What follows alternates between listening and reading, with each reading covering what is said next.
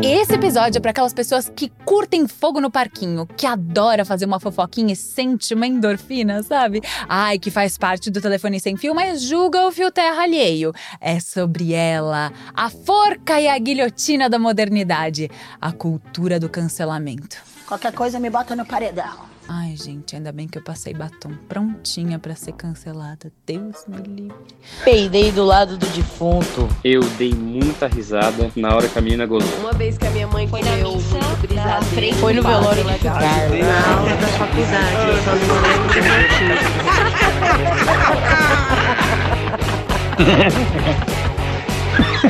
Ah, mas eu ri fazer o quê?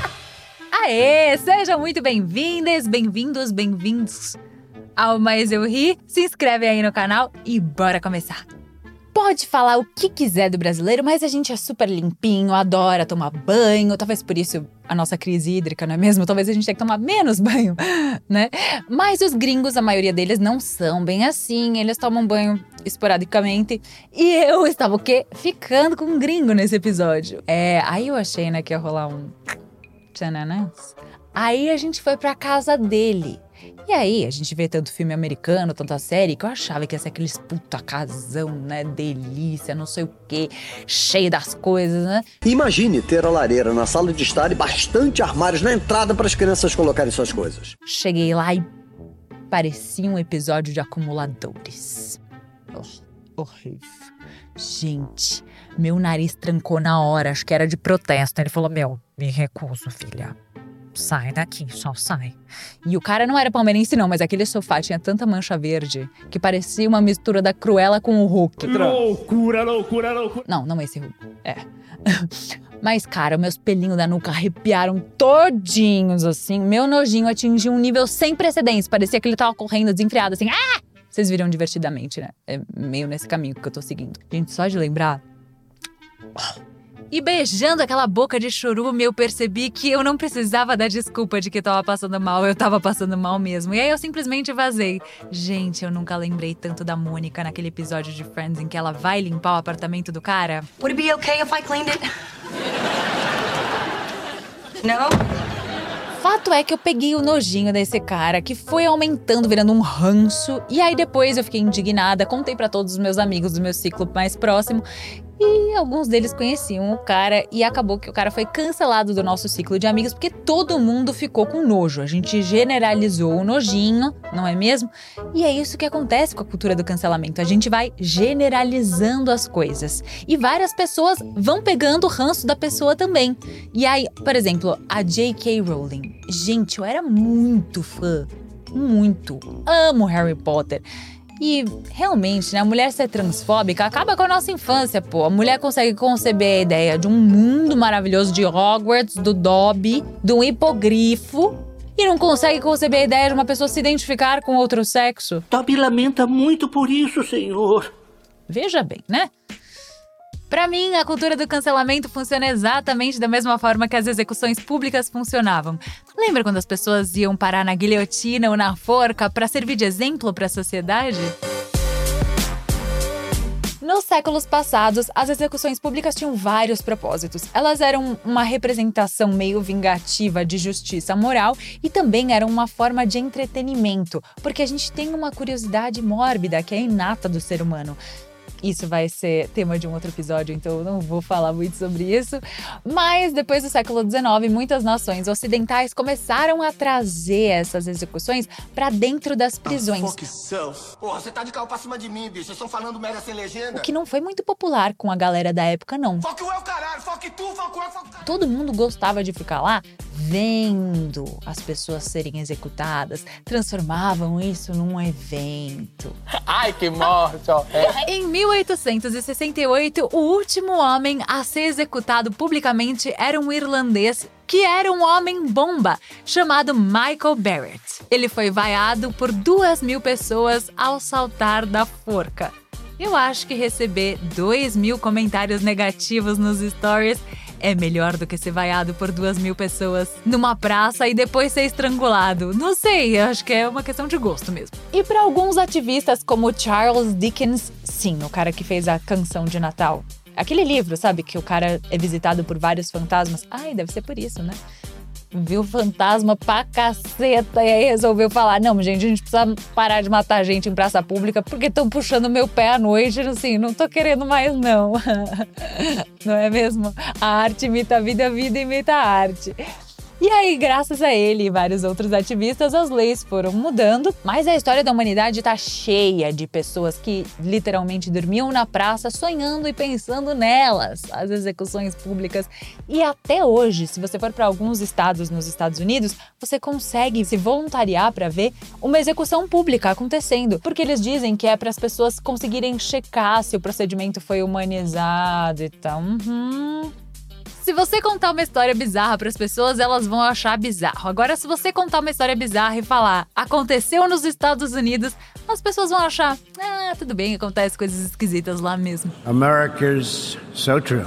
E as execuções públicas eram tão passionais quanto os jogos de futebol de hoje em dia, viu? As pessoas eram atraídas pelo drama, pela fofoca. Eu acho feio e desnecessário, é só essa minha parte. Elas gostavam quando, por exemplo, o preso pedia perdão e aí o carrasco fazia alguma coisa errada, sabe? Sempre os BO que atrai mais a gente.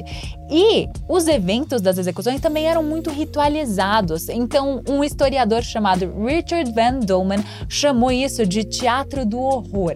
Os prisioneiros eram levados dramaticamente pelo meio da multidão, assim, até eles pedirem perdão pelos pecados publicamente.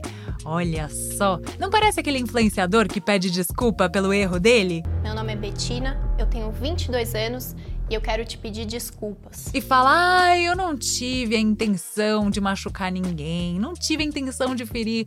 Acontece, querido, que as palavras ferem mesmo sem a intenção. Nossa, tô descontando toda a raiva. A própria Ana Bolena, segunda esposa do Henrique VIII, que perdeu para casamentos apenas para Gretchen. Esse é o homem da minha vida mesmo. Foi decapitada do lado de dentro da Torre de Londres. Porque realmente, né, decapitar uma rainha faria muito pouco para garantir a estabilidade de uma monarquia. Então, eles concediam essa misericórdia de decapitar do lado de dentro das prisões só para algumas mulheres nobres. Os homens eram decapitados todos do lado de fora. Ah, agora eu vi vantagem em ser tratada como propriedade servil e silente, máquina reprodutora e vítima de estupro. Ai, pelo menos a nossa decapitação e o estrangulamento eram mais elegantes. Outro conceito interessante é o mansplaining, que é Martinha, explicar... calma aí, deixa eu explicar esse conceito que eu tô bem familiarizado. Isso porque tanto a forca e a guilhotina quanto o cancelamento são motivadas por uma coisa chamada pseudo-moralismo ou pseudo-intelectualismo. Eu disse pseudo porque você acha que a maioria das pessoas é motivada pela razão e pela moral. ah, tô até vendo gente falando: ai, eu sou super boa cidadã. Ai, nunca fez um gato, nunca pegou uma senha da Netflix, fez uma gambiarra, alguma coisa proibida no país do jeitinho brasileiro? Carteirinha de estudante falsa, qualquer coisa, furofila. Ah, pra cima de Moá. Hum. O que acontece é que a gente pega um fato, distorce ele, e aí a gente adiciona uma razão moral ou intelectual para desprezar aquela ação, e aí isso aumenta exponencialmente a proporção daquela ação. E a gente pode querer várias coisas com o cancelamento. Ou um pedido de desculpas, porque afinal somos apenas cidadãos preocupados. Ou então por pura maldade mesmo, só para querer destruir aquela vida daquela pessoa, porque ela representa algo que você não concorda ou está falando uma coisa que você não tem coragem de dizer. Terceiro filme da saga Crepúsculo tinha acabado de sair. Tinha odiado. Calma. Calma, vem comigo. É bom ver pessoas famosas perdendo status. Por exemplo, quando a Ludmilla caiu na piscina no meio da live. A gente não deu risada? Meu Deus, não sei o que aconteceu. A gente dá risada quando a pessoa cai e não se machuca porque ela perde o status. Faz a gente lembrar que ela é gente como a gente. Mais ou menos que nem a Ana Bolena ser executada pelo rei Henrique VIII faz ela mais acessível, mais gente como a gente. Obviamente que não são todas as pessoas que são maliciosas, né? A maioria das pessoas quer só que aquelas pessoas que elas admiram e tudo mais não representem algo que elas desprezam. E aí querem apenas que elas melhorem, né? Be better. Mas o que eu quero dizer é que há uma diferença entre vamos cancelar João de Deus, veja bem, e vamos cancelar Gabi Pugliese, sabe? E muitas vezes eles ganham a mesma proporção. Eu sinto que um mínimo de compreensão e paciência com aquelas pessoas que querem aprender é necessário. Mas também as pessoas precisam se ajudar, né? Eu, por exemplo, não quero passar minha vida inteira explicando pra macho o que é machismo e nem quero passar a vida escutando de pessoas pretas, trans e LGBTQIA+, o que é homofobia, transfobia e racismo. Cada um tem que fazer a sua parte para que um dia a gente realmente esteja no mesmo barco. Mas não é isso que a cultura do cancelamento faz, né? Se a pessoa pede desculpa, a gente acha que é falso. Agora, se ela não pede desculpa, só reforça aquilo tudo de podre que a gente achava dela antes. Como eu já disse em sala de aula várias vezes. É o prego mais alto que leva a martelada. A pessoa que está em evidência, fatalmente, vai ser a mais vista, mais olhada e mais desprezada. A cultura do cancelamento não obedece a lei alguma. Aliás, parece total cidade sem lei. Parece um bando de cowboy, pistoleiro, sabe? Que nem algumas pessoas no Tinder. Alô, delegacia de polícia, tem um cara bonito na minha casa. Ah, ah, espera um pouco, sou eu mesmo. Pra cultura do cancelamento, a acusação já serve como prova e pronto. A gente nem percebe que a gente funciona que nem mafioso, né? Pois é, a gente pega a história e faz parecer com que a pessoa não cometeu um erro simplesmente, mas que ela é aquilo. Por exemplo, ah, um cara fez uma piada ruim e tal, e escrota. A gente fala, não, ele é uma pessoa ruim e escrota. Tem muita diferença entre essas duas informações. E a gente acha que essa pessoa ruim que cometeu esse erro merece ser jogada numa ilha deserta, rondada por tubarões e virar, sei lá, carniça ou pó. Coitada querendo cancelar a pessoa, a gente acaba falando tanto dela que acaba promovendo ela, gerando likes e um consequente efeito oposto àquele que a gente queria. Por isso não esqueçam onde sobra intolerância, falta inteligência. E nem precisam pegar alguma coisa que a gente postou agora não. Podem pegar uma coisa lá de 1842 que a gente postou no Twitter por meio de uma carta e dizer que nós somos aquela pessoa, que nós fizemos aquilo. Gente, eu morro de medo disso. Imagina se as pessoas acham que eu sou a mesma pessoa que eu era 10, 5 anos atrás. Imagina, não sou. Inclusive, esse vídeo pode ser que amanhã eu mude completamente de ideia. E eu quero poder mudar, evoluir, entender mais das coisas, errar. Ah, mas também existem as pessoas que não querem evoluir e que são mal intencionadas e usam o tal do mimimi, que é uma palavra horrorosa, um desserviço, como argumento contra a cultura do cancelamento só para desmerecer movimentos sociais importantes. Na prática, o Tribunal da Internet é tipo uma santa inquisição que já condena e executa você antes mesmo de saber quem você é. Por exemplo, a Carol Conká. Ela sofreu a mesma represália que o goleiro Bruno recebeu. Imagina isso. E o cara ainda tem fã. Você acredita que o cara fez tudo o que ele fez, saiu da prisão com, sei lá, cinco anos depois do que ele fez?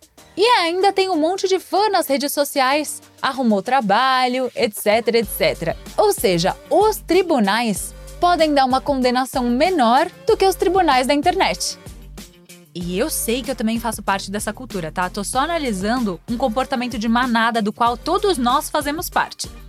E tanto a pena de morte quanto o cancelamento incitam o aumento da violência. E os países que efetivamente adotaram a pena de morte não sentiram a diminuição da criminalidade com isso, além de muitas das execuções serem resultado de uma perseguição político-religiosa. Como pode acontecer na cultura do cancelamento também.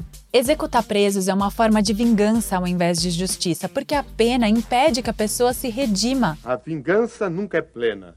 Mata a alma e a envenena. Além de ela ser muito mais cruel do que apenas privá-lo de liberdade. Nos países democráticos, o respeito à liberdade e à dignidade humana são muito fortes. E a pena de morte vai contra isso. Fora que inocentes, tanto na cultura do cancelamento quanto na pena de morte, podem ser condenados também. A possibilidade desses erros prejudica o equilíbrio entre a punição e a justiça. No Brasil e em muitos países chovem notícias de pessoas inocentes sendo condenadas à prisão. E no caso da execução, o erro jurídico é irreparável. Olha, se você consome um conteúdo e essa pessoa fez alguma coisa que você acha inadmissível, para de consumir o conteúdo dela. E se ela cometeu um crime, denuncie. Olha, eu realmente não tenho ideia de qual seja a solução para a realidade da cultura do cancelamento, mas eu acho que se cada um fizer sua parte, estudar e agir com um pouco mais de humanidade e parar de dar palco pra louco. Vai responder, não, puta! Por um acaso você não consegue digitar enquanto mama o velho da van? Talvez a gente consiga sair desse buraco. ou, no mínimo, parar de cavar, né? E é isso. Se você gostou, se inscreve no canal, deixa seu like, compartilha com a galera e beijos e até o próximo episódio.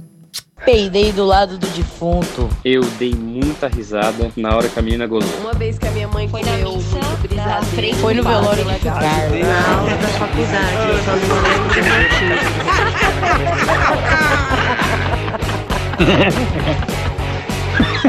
ah, mas eu ri fazer o quê?